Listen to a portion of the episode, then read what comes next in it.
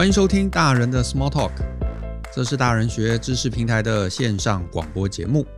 我是 Joe 张国阳。今天呢、我想跟大家聊的主题啊，是关于一本书。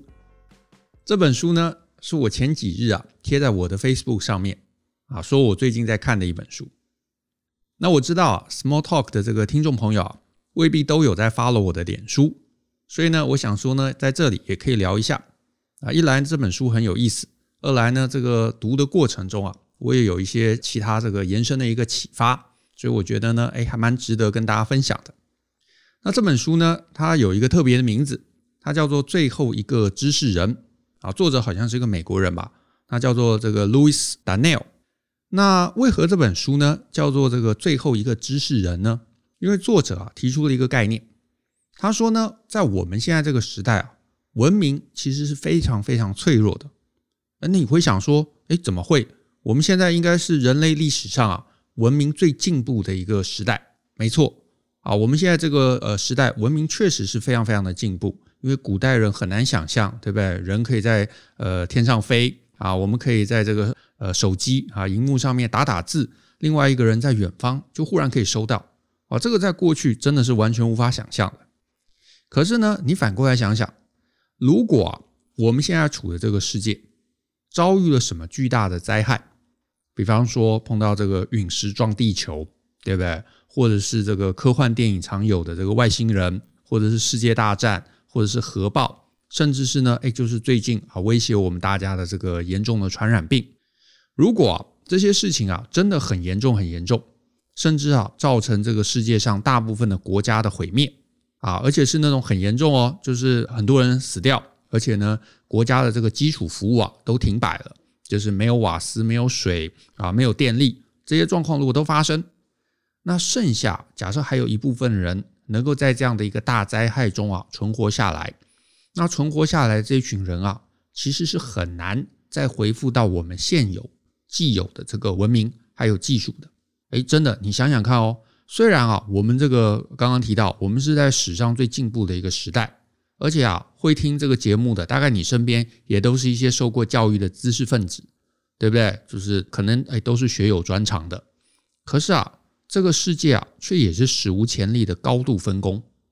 你不要讲远，就讲这一次这个新冠肺炎啊，这个灾情，其实光是对不对？很多国家就开始这个呃封闭交通啊，封闭这个航运，所以造成呢很多产业的这个原物料无法取得，所以忽然一下子。对不对？才一个月，你就发现呢，新闻都在报，好多产业啊就只能停工了，因为全球化嘛，所以你就会忽然发现啊，我们大家啊在世界之间各国彼此的依赖啊，其实非常非常深的。那这个不单单在产业上面是这样子，其实啊，对于这个知识啊，对于全球的知识，呃，某种而言其实也是类似。你想想看哦，在现在这个时代，如果是一个大学毕业的人。啊，一个大学毕业人也算是受过高等教育了嘛。可是呢，其实你认真想想，你就发现这个人真正的理解啊，他其实也只是某个知识的一个片段而已。那如果我们真的哪一天啊，不幸进入这个世界末日的阶段啊，还真的没有太多人是可以从头啊，从零开始做出东西。举例来说，就算听众你是一个很厉害的一个城市设计师。可是这个城市设计，其实你是依赖在一个电脑的平台上面，对不对？如果世界末日，电脑都坏光了啊，没有零件，那甚至是没有电，对不对？没有工厂啊，没办法再取得新的这个制造，几乎再也没有人可以从无到有，独自一个人做出一台电脑啊。甚至我也不用讲那么远，你细细想想，无论是你身边的车子、冰箱、手机。啊，电灯、电脑，甚至是啊，就算很多人说相对比较低阶，对不对？已经不是高科技了，什么白色家电啊，烤面包机啊，电锅啊，收音机，你身边很可能大部分人都做不出来。我记得小时候啊，小时候我们还去那个光华商场啊买那个材料，自己回来煮这个电晶体的这个收音机。可是现在，你真的你说很复杂一点的这个呃机械或者是设备。哇，几乎已经没有人会了啊！当然，你如果是这个电机啊相关的这个背景，搞不好你还有能力做。可是大部分人会用，每个人都会用手机，可是没有人会做手机。甚至就算哈，今天有人帮我把零件都备齐了，放在我面前，对我而言，可能我还是无能为力啊。更何况到了世界末日的这个阶段，零件取得都很困难，对不对？那我觉得大部分人真的就是无能为力了啊。甚至我们都不要说这种科技产品啊，就算台湾啊，很多人都讲这个传统产业嘛，对不对？很多人都这个对一些传统产业是看不起的，纺织哦，够低阶了吧？啊，甚至你在股，如果你是做股票的，你会发现哇，纺织股都是鸡蛋水饺股。可是呢，纺织其实背后也有非常非常复杂的知识，从啊远古时代一脉相传，累积到现在。你真的你自己想象一下，就算是这样的一个很多人看不起的这个传统产业，如果哪一天世界末日了，从零开始，你真的有能力自己生产衣服吗？啊，不要说衣服了，就算我给你线，你能织布吗？或者是再往上游走一点，你能够把棉花，对不对？给你整个棉花田，你能把棉花田处理变成线吗？啊，甚至更原始，你怎么栽种棉花？哇，这一切其实都有非常复杂的高端的这个知识。那这些对不对？我的答案，好，我不知道听众是怎么样，我的答案是我都不会。那甚至是其他生活必须的。对不对？比方说，怎么打猎啊？怎么腌肉啊？怎么酿酒啊？怎么成功的种菜或者种米啊？甚至是生火，哇，很多人真的都不会，对不对？那我想上面刚刚我讲的那一串，呃，大部分真的你不会，我其实也不会，因为这个时代太方便了，所以这一些其实很关键的生存技能，谁也没有培养过，因为我们压根想不到我们还会用到瓦斯炉，打了就这个开了嘛。对不对？就有火了，然后水龙头一转就有水啦，对不对？那衣服去这个 Uniqlo 去 mall 就可以买到了，那食物去超市马上就立刻就有啊，甚至便利商店只微波加热一下就可以吃了。所以这些底层的这个技能啊，真的谁也没有培养过。那你就会发现啊，我们的文明啊，虽然现在好像是高度进步，但是却也高度分工。所以呢，几乎没有太多人是可以掌握全体、掌握全貌的。所以，只要任何一个环节崩溃掉，它很可能就会是整体的一个崩溃。那讲到这呢，我又想到前两天，Brian 啊，看到我在看这本书，我们两个就聊了起来。他说啊，他其实自己之前啊想过类似的问题。他说啊，这个以前有一段时间不是很流行拍那种穿越剧吗？对不对？什么呃，这个某一个人从现代。回到了过去的某一个时代，那当时的穿越剧大部分都是很聚焦在这个谈恋爱，对不对？跟古代人谈恋爱。然后，可是他说啊，他就想过一个问题，他说啊，就算我们现在这个时代，对不对？我们具备的这个时代所有的知识，哪一天真的穿越到过去某一个历史的这个断点，我们这样穿越真的会存在有优势吗？所以我们两个就开始聊啊，聊说，诶，到底穿越到哪个时代？啊，其实是我们会有优势的。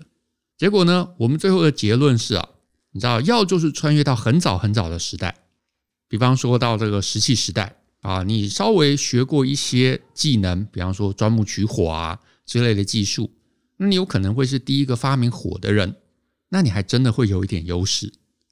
那另外一个啊，就是如果可以选择，你不要穿越到太古早的年代，找个三十年，找个五十年，或者了不起找个一百年。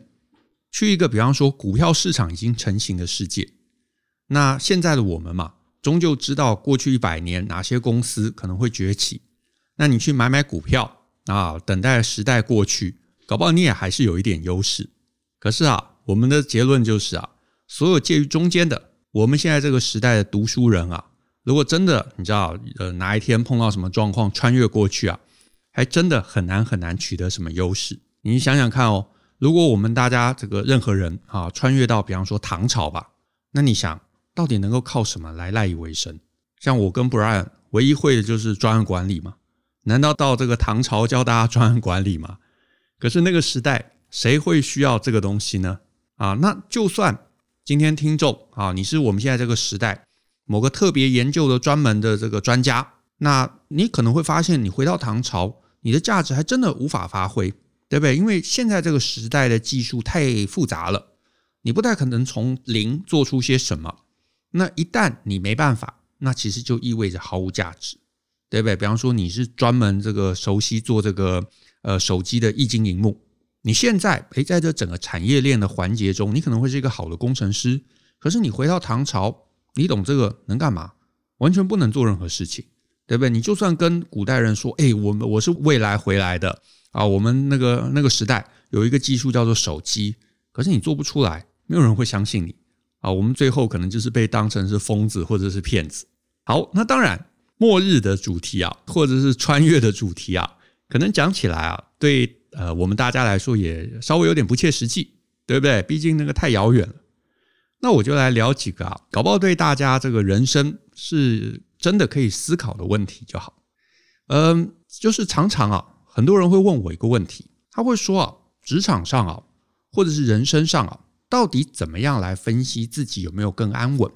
是去了一个稳当的铁饭碗吗？对不对？或是进了一个大公司吗？就算是安稳吗？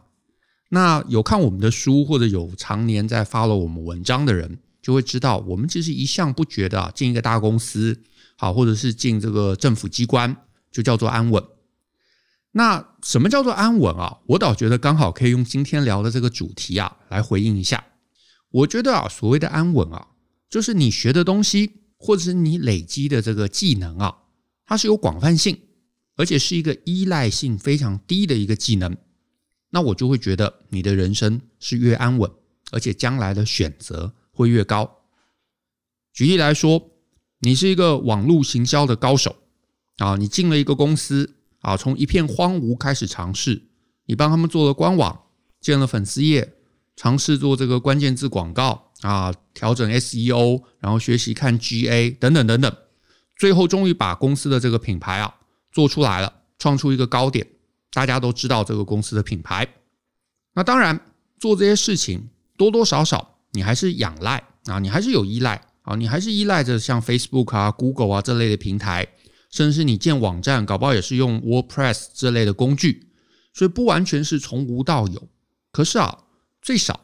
你在网络行销这件事情上，你是有全方位的经验，所以将来你就算去一个不一样的产业、不一样的公司，有着不一样文化，你都还有可能把刚刚做的这些事情整个再复制一遍，整个从无到有再来一遍。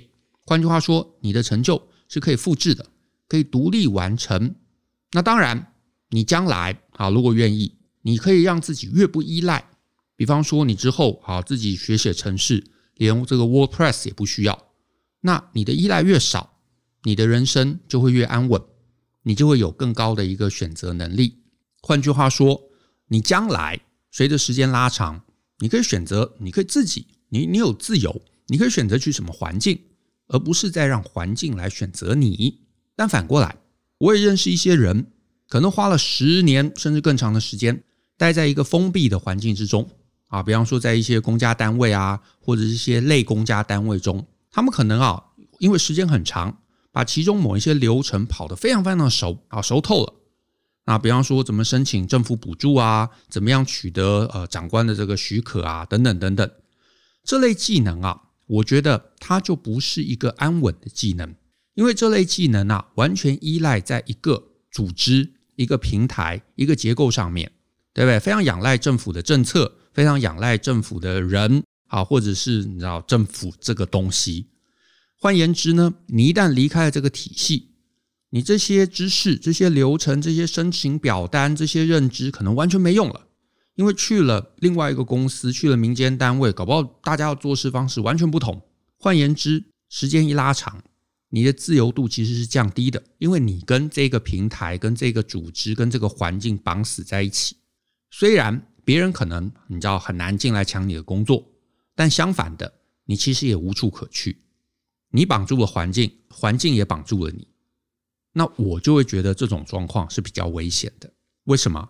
因为其实这三集我们一直都在谈嘛，人生唯一不变就是变啊，哪怕政府的流程、政策，甚至政府自己，它都可能改变。对不对？政府可能政策会变，可能会换人啊，甚至是你知道这个政府的这个方向啊调整都可能会调整，所以一切都可能会产生变化，文明可能崩坏，组织可能结束啊，什么事情都会发生。